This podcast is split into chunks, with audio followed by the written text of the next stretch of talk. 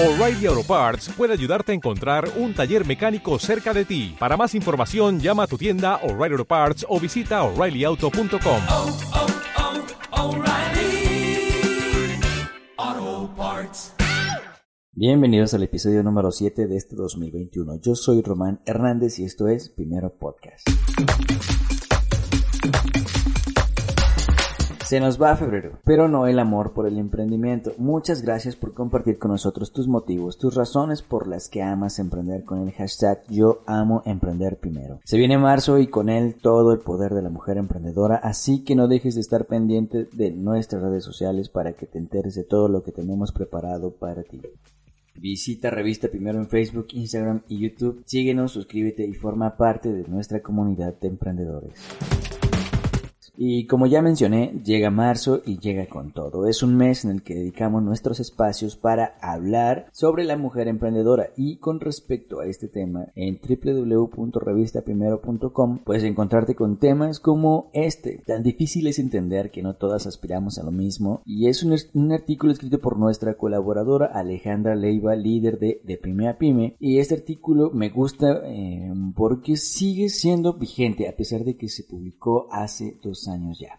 Te voy a leer un fragmento. ¿Tan difícil es entender que no todas aspiramos a lo mismo? Es una pregunta que me hago cada que alguien juzga mis acciones, mis capacidades y mis aspiraciones a ser una mujer empresaria, sin ser conscientes de que el emprendimiento de una mujer es todo un desafío que a veces se limita por el acoso, la discriminación, los paradigmas sociales y la misoginia, por mencionar algunas, y que sus palabras y acciones de hoy determinarán las condiciones y oportunidades del mañana de las mujeres que los rodean. Con estas palabras es que Alejandra Leiva, desde su experiencia, nos platica cómo es que ha sido su camino para ser líder de este grupo de empresarios que ya tiene mucho éxito. Y precisamente con la intención de fomentar el cambio de pensamiento y de actitudes es que dedicamos nuestros espacios a estos temas y por eso te invito a que pases a www.revistaprimero.com y veas temas como la mujer de nuestro tiempo, la mujer genera acción, compasión y amor, mujeres al mando, historia de la mujer en el ámbito económico, el rol de la mamá emprendedora y soy emprendedora y varios más escritos por mujeres y por hombres que tienen algo en común, son emprendedores como tú y como yo. Y déjame decirte que el próximo número de la revista primero,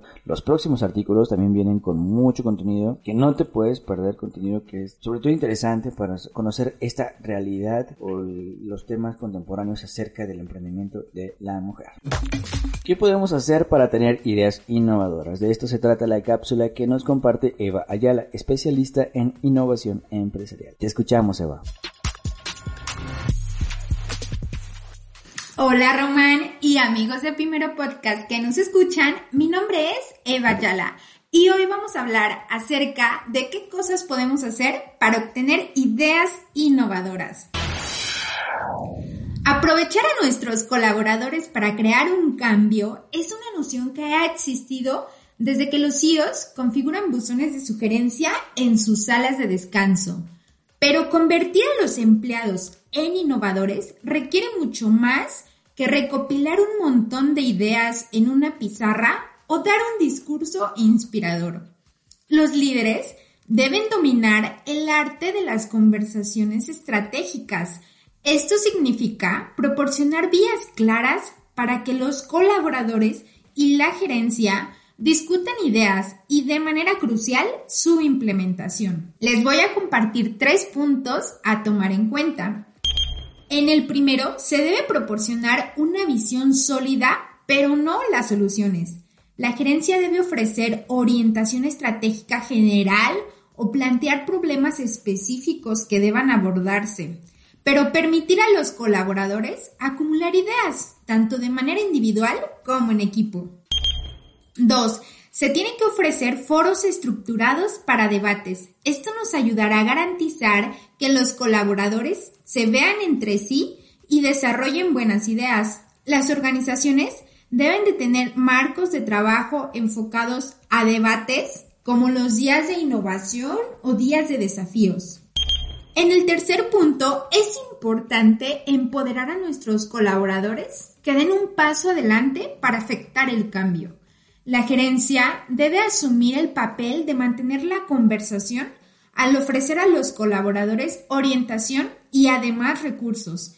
Con esto se asegura de que sus ideas no sean anuladas por otros y que los colaboradores que fracasan no sean penalizados, sino que al contrario, se sigan alientando para que sigan participando en futuros eventos.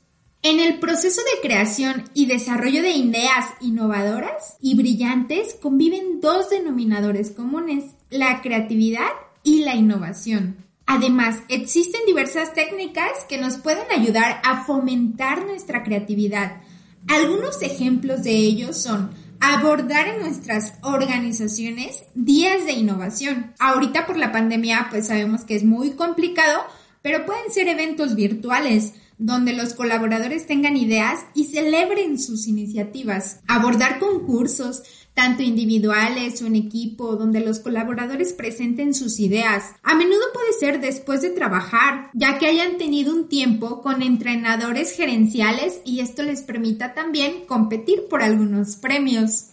Hacer desafíos, que es similar a las competiciones, pero más específicamente enfocado a un problema que se plantee desde la gerencia.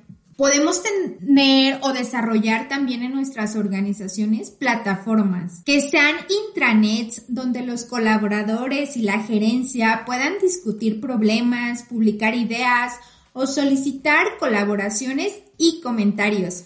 Además, un punto bien importante es hacer revisión de la estrategia que un número de nuestros colaboradores se incorpore al proceso de revisión y contribución a planes estratégicos anuales y trimestrales nos ayudará mucho a que a la hora de estar definiendo conceptos creativos para abordar algún problema, estas personas sean quienes nos guíen y nos orienten para no perder el foco de qué es lo importante para nuestra organización en estos momentos. Estos fueron algunos tips. Los invito a que nos sigan escuchando aquí en Primero Podcast para que aprendamos juntos más de innovación. Muchas gracias a Eva Ayala por la información y si quieres saber más o quieres seguir a Eva, búscala en redes sociales o en las aportaciones que hace en podcast y en la revista Primero. Muchas gracias por llegar conmigo hasta el final de este episodio, pero antes de despedirme quiero decirte que en el equipo Primero vamos a estrenar un, integrante, uno que estamos seguros de que ahora que la conozcan o lo conozcan les va a encantar. Si nos sigues en las redes sociales seguramente ya sabes de qué te estoy hablando y si aún no lo haces, ¿qué esperas? Búscanos como Revista Primero en Facebook, Instagram y YouTube. Ahora sí, me despido. Recuerda Recuerda que debemos seguir cuidándonos, usando cubrebocas, gel, col, mantener la distancia y sobre todo no estar en lugares donde haya mucha gente, que no haya aglomeraciones, porque cuidándonos cada uno de nosotros nos cuidamos a todos. Hasta el próximo episodio, yo soy Román Hernández y esto fue Primero Podcast.